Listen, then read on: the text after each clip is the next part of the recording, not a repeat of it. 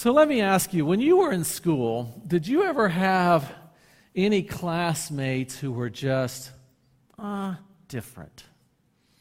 Just different than everybody else. I mean, when I mean different, I mean they weren't like the norm, whatever that is, okay? They, they just, they wore their hair weird, maybe, or they dressed kind of funny, uh, or they just kind of act, you know, they were off by themselves all the time, or maybe they were just overly loud, or maybe had that, maybe had a weird laugh or something. I don't know, but did you have any? Some of y'all are shaking your heads because you, you probably remember those classmates or friends, or maybe you had that crazy uncle uh, growing up that was just a little different than anybody else. Now, question is, what did you do? Did you talk about them? If you were in school, you probably made fun of that person. Maybe some, maybe, maybe you were here and like, I was kind of that person, you know. I uh, was maybe the different one, things like that. But here's the thing: when I ask you if you remembered if there was somebody different in your life growing up, you, most of you smiled, and you, that person popped right into your head. I remember at IU. Uh, when I was there, there was a guy on campus that used to dress like a woman. And I remember there would be, there was one night, uh, Laura and I were walking on campus, and he walked right by us in his dress and bare feet. Uh, and, you know, that was 30 years ago, and I still remember that night when this. Uh, guy dressed like a woman uh, walked by me. And, and so, whether it's good or bad, we remember people who are different, right? We remember people who don't play by all the rules, people who are different than the norm, and things like that. Now, how did you respond to that person that was different? Maybe you ignored them. It was, eh.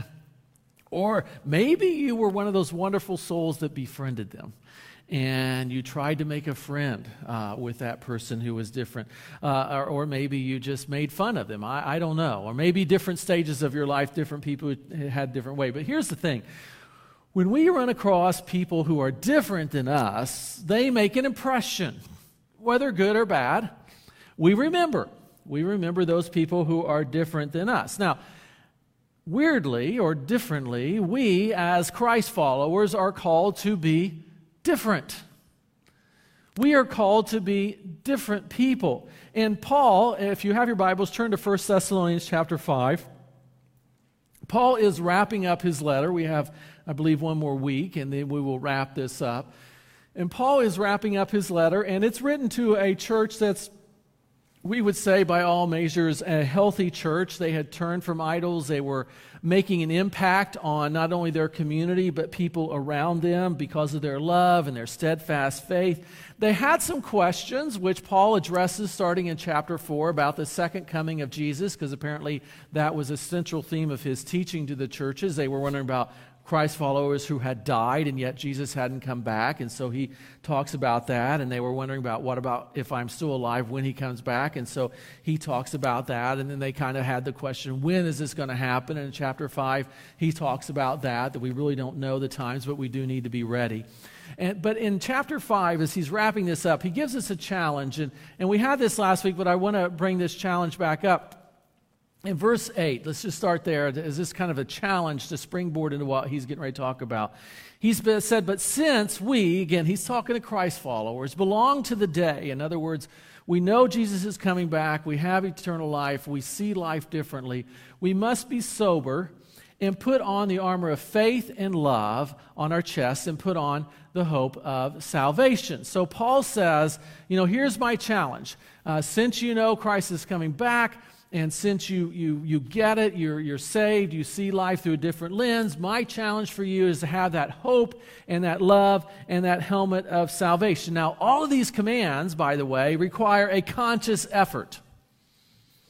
Because I don't naturally want to love, I don't naturally want to act in faith, I want to act by sight.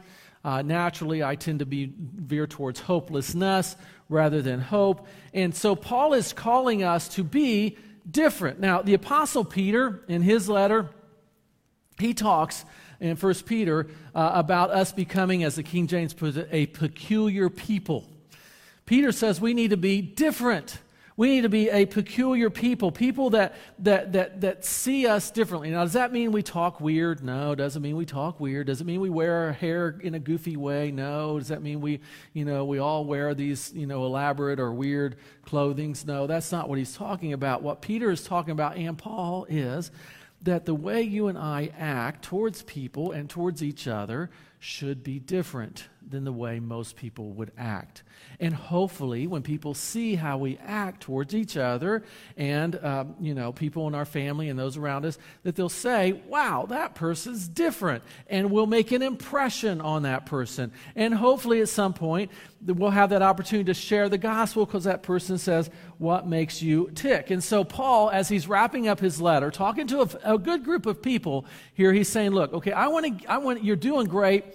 I want to push you a little bit more. I want to challenge you to be, continue to be different so that people will see a difference. So, how does that work? Well, let me just give you the big point here.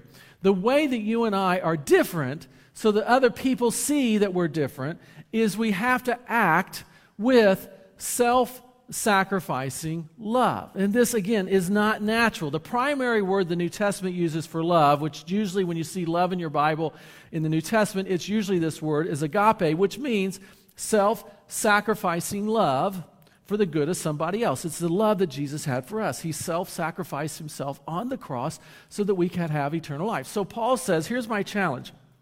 I want you to have the same type of love for other people that Jesus had for you. And if you will act with self sacrificing love, people will see that there's a difference. And hopefully, people will say, What is the difference? How can you be that way?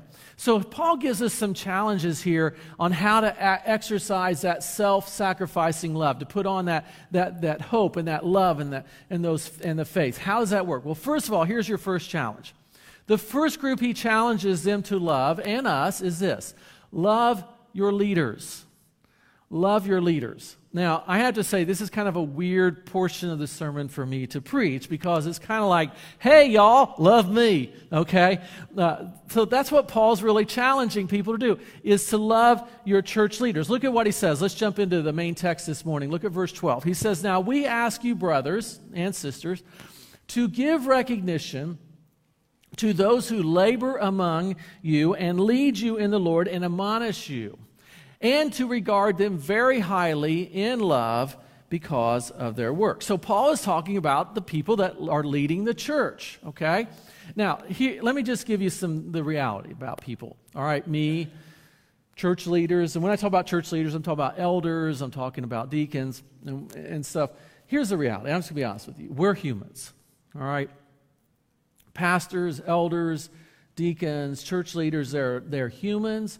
We make mistakes. Uh, we struggle with sin like everybody else. We struggle with fear like everybody else. We struggle with doubt and stuff like that. And, and the reality is here's the deal you're not always going to agree with me or with Brother Tom, one of our deacons, or with Brother Bobby. You're not always going to agree with your leaders. All right? And that's just the reality of life. And, and, and here's the thing your leaders, including myself, we don't always have all the answers. I don't have all the answers. You know, sometimes people ask me questions. I don't know. Let me see if I can figure it out or try and see what, see what God says on that. But we don't always have all the answers. And sometimes as leaders, we say dumb stuff.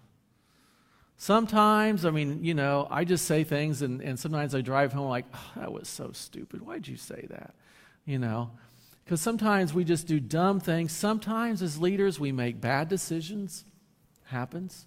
Sometimes we make unwise decisions. Uh, and, and here's the deal I'm going to be honest with you all. I'm never going to live up to all your expectations. Just not going to do it. I can't. I just simply can't. In fact, in my quiet time last week, I ran across this list. It, it was a, there was an online survey of what people would expect in the ideal pastor. So here's what people said they would want in the ideal pastor, according to this survey. Number one, they preach for exactly 12 minutes. That's going to be out in a few minutes.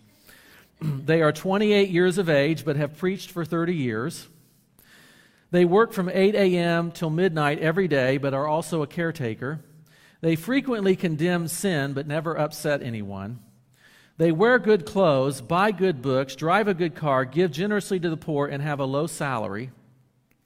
They make 15 daily calls to parish families, visit the housebound and the hospitalized, spend all their time evangelizing the unchurched, and are always in the office when they're needed. And they're also very good looking. All right, so according to the online survey, that's the perfect pastor. Now, let me tell you, that person does not exist. All right, I don't care who it is, that person does not exist. And, and let me tell you something else. And the reason Paul says, pray for your leaders and love your leaders. Your leaders are on the front line spiritually. If Satan can knock off a church leader, he can do great damage to a church. Let me tell you about a church. This has happened just recently. Um, it was called Mars Hill. It was a mega church. It was planted in Seattle, Washington, right in the middle of unchurched territory. Planted in 1996. And by the year 2013, that church plant, planted in a very non church area had grown from a small church plant to over 13,000 people that attended the church. They had uh, uh, they were a multi-site church, so they had uh, two uh, nine campuses in Washington State, one in Oregon, one in New Mexico, and two there in Seattle. So a huge, huge mega church. In the year 2013, this church, Mars Hill, baptized more than a thousand people planted 53 churches in India, supported 20 church planters and evangelists in Ethiopia, released 50 new worship songs, gave away more than 3,000 Bibles in the United States and Ethiopia, and took in nearly $25 million in tithes and offerings. That was in 2013. And then within just a few months, it all collapsed. The pastor was accused of bullying and, and being very harsh and mean towards people and his staff members. There were some other accusations that came out. August of 2014, the pastor, who was the founding pastor, said, I'm going to take a leave of absence. And then two months later, he resigned. And in October 2013, the whole church was dissolved. Gone. That church no longer exists. It's the most apocalyptic thing we've ever seen, but which is in a matter of months church of 13,000, all those gone. So here's the thing Satan knows that if he can hit the pastor, he can cause tremendous damage. And I was reading an article about the fallout of that, and, and a lot of people have left the faith who were in that church. Some people have come back, but there has been tremendous fallout from that thing. Now, here's the reality Paul says, Love your leaders. I'm going to be honest with you and I've seen this, church leaders can be abusive towards the church. I've seen church leaders be abusive towards the flock. I've seen pastors be very abusive towards their thing, their congregation. And again, so church leaders are not perfect. Here's the reality churches are made up of sinners. We're all sinners. We're all in the same boat together. And, and here's the deal in a, in, a, in a church, like here. We have baby Christians, people who are just brand new to the faith and still learning and, and growing in their faith. We actually, in the church on a gathering on Sunday morning, there are non Christians who think they're Christians.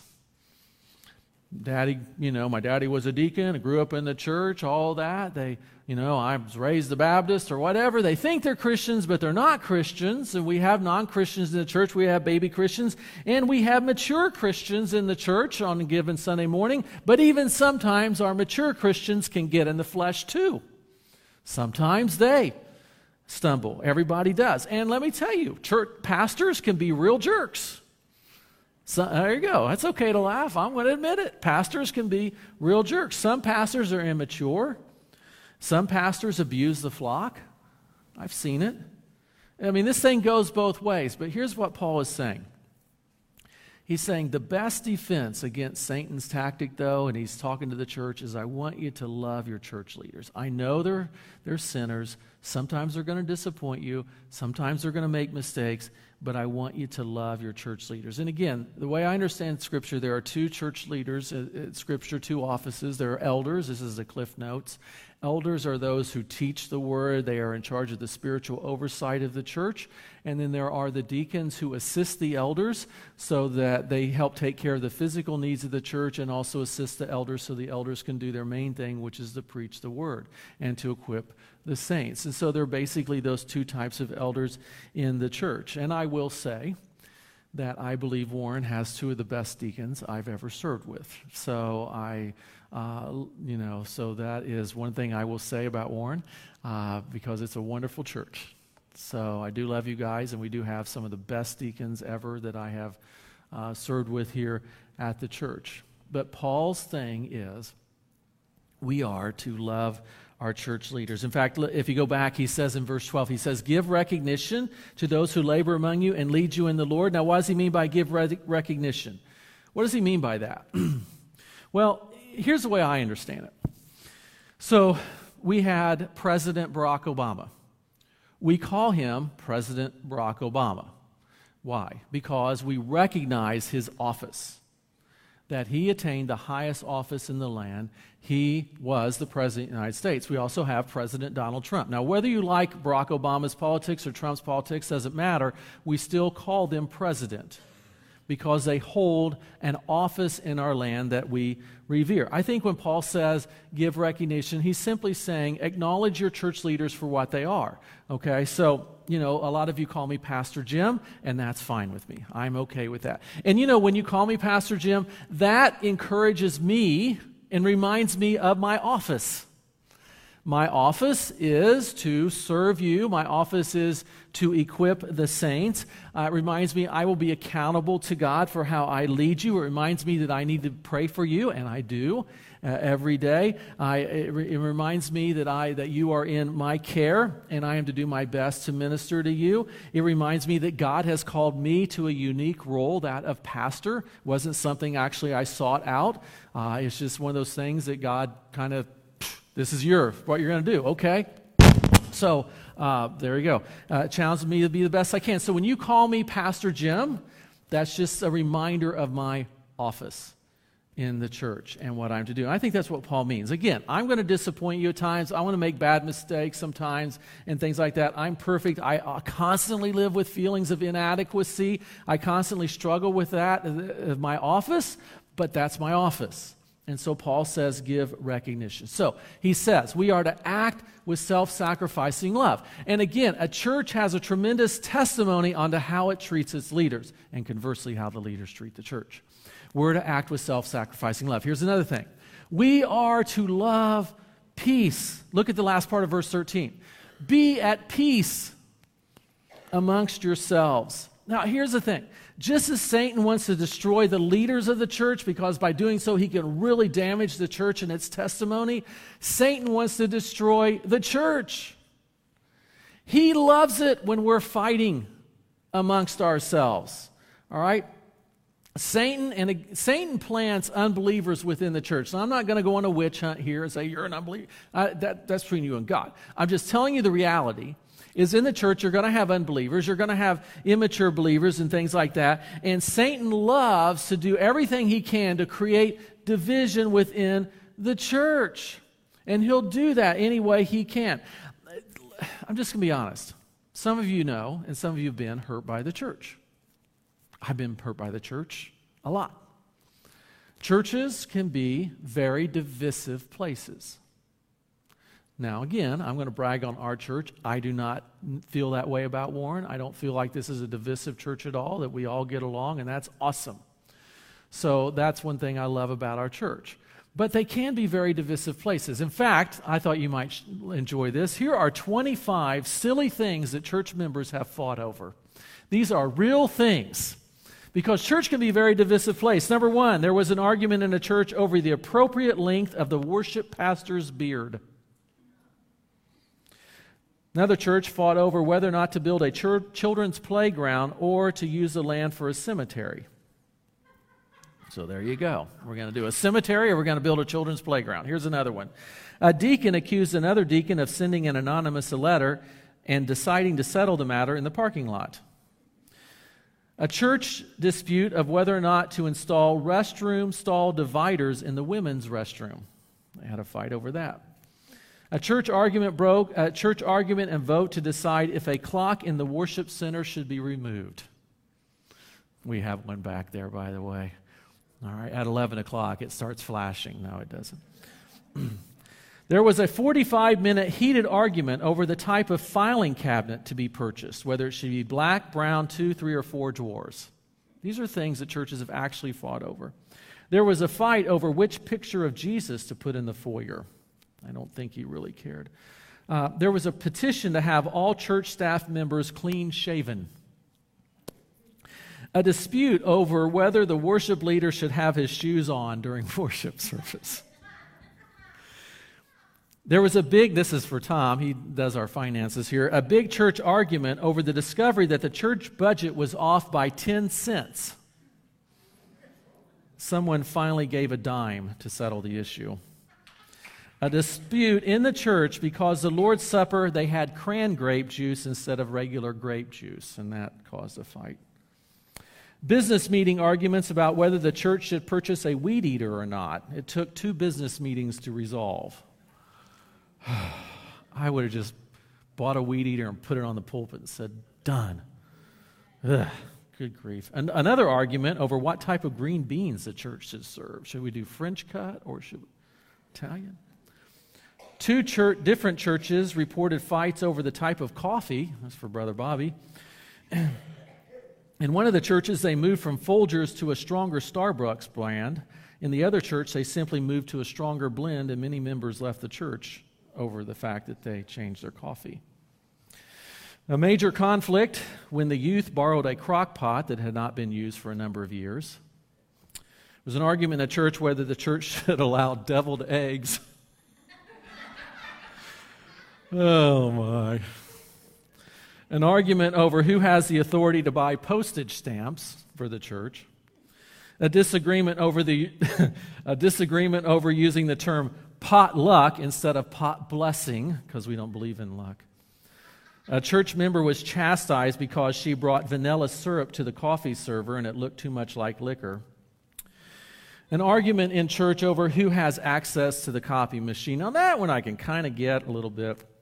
Some church members left the church because one church hid the vacuum cleaner from them. Um, major, had resulted in a major fight and a split. So you had the first church of vacuum and the second church of vacuum, I guess. An argument over whether or not to have gluten free communion bread. A dispute whether the church should allow people to wear black t shirts since black is color of the devil.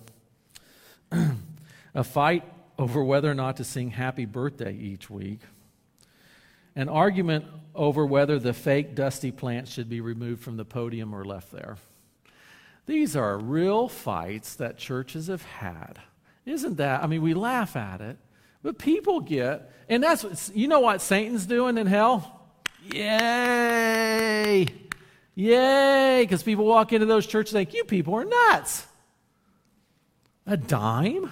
Serious? I mean, that's, you know, it's a horrible example to the outsider. In fact, when Paul wrote this letter for Thessalonians, he's writing from Corinth, and it was a church known for its divisiveness. And again, Paul's challenge, and maybe it's because he had Corinth in mind, was Thessalonians, look, y'all are sinners. Y'all are going to make dumb decisions sometimes. Sometimes your church leaders are going to make missteps, but I'm telling you at the end of the day, be at peace with each other. Don't let these stupid, ridiculous fights get out of hand.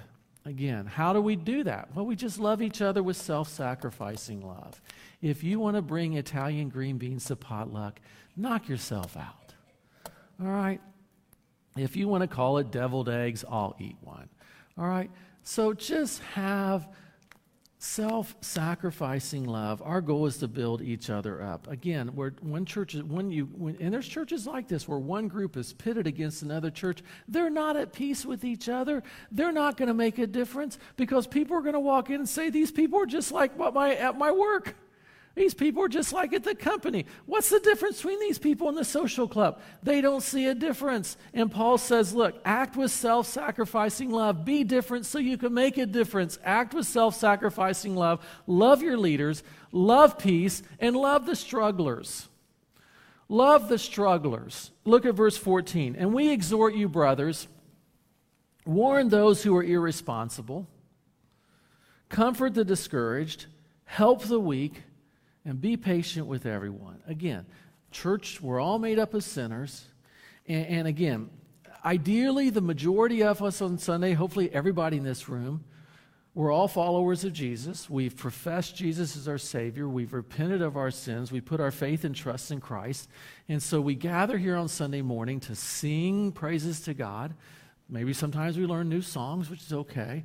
We gather here to fellowship with one another, to, to that. We gather here to hear God's word. We gather here to grow in our faith, okay? And, and in, in this room, there are Christians at all different stages of spiritual growth. We have some that are brand new to the faith, so they're spiritual babies, and they're, and they're, they're doing, there's some who are very mature in the faith and, and know the word very well. There's, there's people in this room right here they're struggling with different issues in life. Some of you are struggling financially. Some of you are struggling with physical health. Some of you are struggling with relationships. In this room, we're all struggling. We're all struggling. I've learned this over the years. We all put this great veneer on, but underneath that veneer, you might be dying on the inside. I've done it. We all know that feeling and things like that. And so Paul says, look, when you're gathered on Sunday or whenever you're going to gather, there are people with all different issues. Everybody, I don't care who you are, everybody in this room is struggling with something. And so Paul says, love the strugglers. Now, some people are going to be irresponsible in the church. Warn them. Okay? Tell them, look, you're going down a wrong road. You're gonna, you're gonna, your road's gonna end in disaster. You need to learn how to take care of your finances or whatever. You need to learn how to be a productive citizen. You're being irresponsible with how you're treating your body. And, and, and again, Paul says, hey, part of love is saying you're going down the wrong road. On the other hand, he says, comfort people because everybody has moments of discouragement. You know, here's the thing. A lot of times we go through difficult times. Paul talks about this in Second Corinthians. We go through difficult times in our life, and Paul says, you know, really the point of that, and God lets us go through it. He doesn't rescue us from it. Sometimes He does, most time He doesn't. But part of that is to grow you as a mature person so that you can then bring comfort to others who are going through the same thing. And so, if you're going through struggles in, in, in your life, there may be somebody in the fellowship who can say, I really do understand what you're going through. I've been down that road. I understand what it's like to lose a loved one or a spouse or a child. I understand what it's like to go through some financial valleys. I understand that. I know what it's like to get that diagnosis. And again, we are to comfort those who are struggling, help the weak. Paul says so we're to warn, we're to comfort, we're to help. Again, there are people on different levels spiritually. So, those of us who are spiritual, if you're a spiritual person, again, that doesn't mean that you've been a Christian for 50 years. It means you've learned and put into practice what you've learned, okay? Because you can be a Christian for 50 years and still be a baby, all right? So, but you've put into practice what you've learned, and you see somebody who's struggling, help them in their faith if they're weak. And Paul says, be patient with everybody. Notice that. Be patient with who? Everyone, not just the ones you like. Be patient with everybody. Because we all need patience once in a while, don't we? We all need people to be patient with us. And when people see a body of people that are gathered that love their leaders, that they love each other, that they're patient with each other, that when they see people making the wrong decisions, they don't beat them over the head, but they warn them, look, you're making, I'm telling you this out of love, you're going down the wrong path here. When they see that, when, when they see that a church gathers and they're like, how can these people get along, you know, even though they're all sinners, people are like, these people are different. I, I want to know what the difference is. Act with self sacrificing love. And finally, just love each other. Look at what he says in verse 15. See to it that no one repays evil for evil to anyone, but always pursue what is good for one another and for all. Our natural inclination, because we're all sinners, is to lash out. Our natural inclination is to get even. Our natural inclination is to disconnect when we're hurt. And Paul says, No, no, no, no. I want you not to repay evil for evil, but I want you to pursue what is good for each other, for one another. Again, so many times, those church fights, I know we all laugh, and a lot of them are silly. But the people who were involved in those fights, they didn't think they were silly. Somebody in that one church really thought that it was a bad use of funds to buy a weed eater. They probably argued, you can get down with those hand clippers and clip that grass off. Amen? You know, my granddaddy used to do it. Well, all right.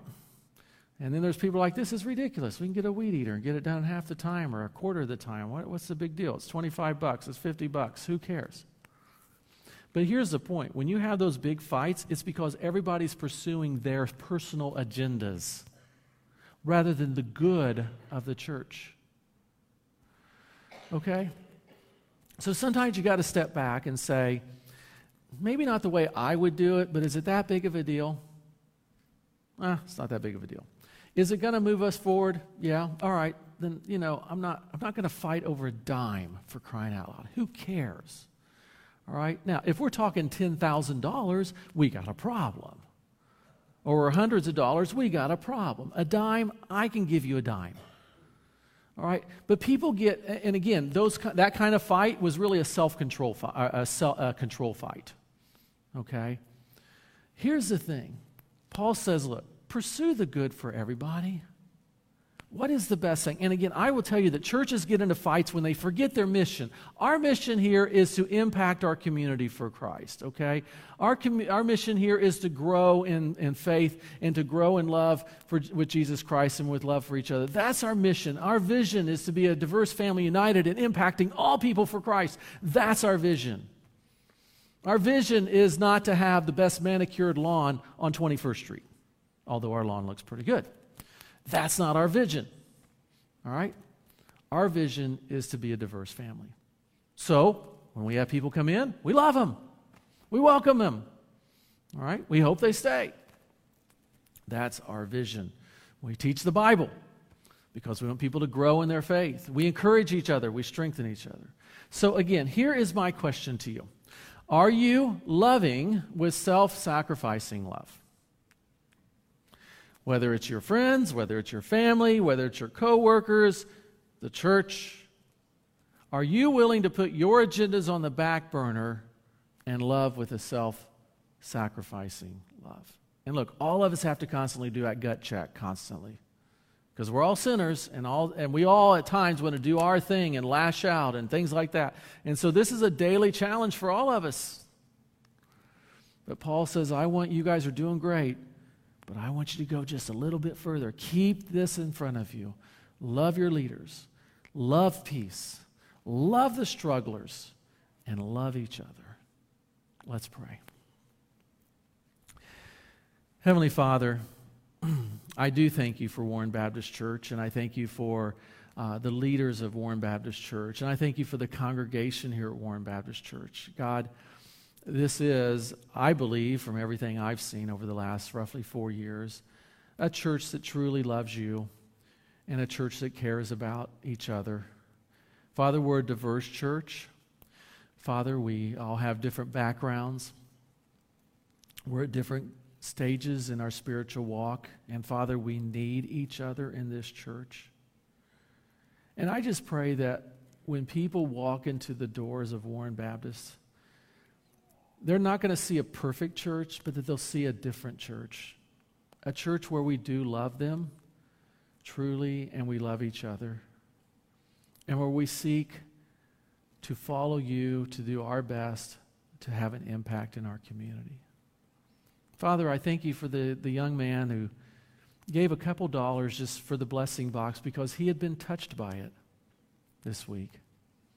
I thank you for that act of love and those in our church that staff that. I thank you for the two ladies that came to the clothing closet last Sunday to get help, and for the many Spanish folks that we helped with clothes last week. I thank you, Father, that we have the opportunity to help people who may not have some clothing or nicer clothes or whatever they need. I thank you yesterday for the, the folks that were helped uh, um, simulta- uh, spontaneously who came by that needed some clothing help. Lord, I thank you that we can do those things. Help us as a church, Father, to be at peace with each other, to love the strugglers, to love our leaders, and to love each other. Help us, Lord, to have that self sacrificing love that Jesus had for us. And it's in your name we pray. Amen.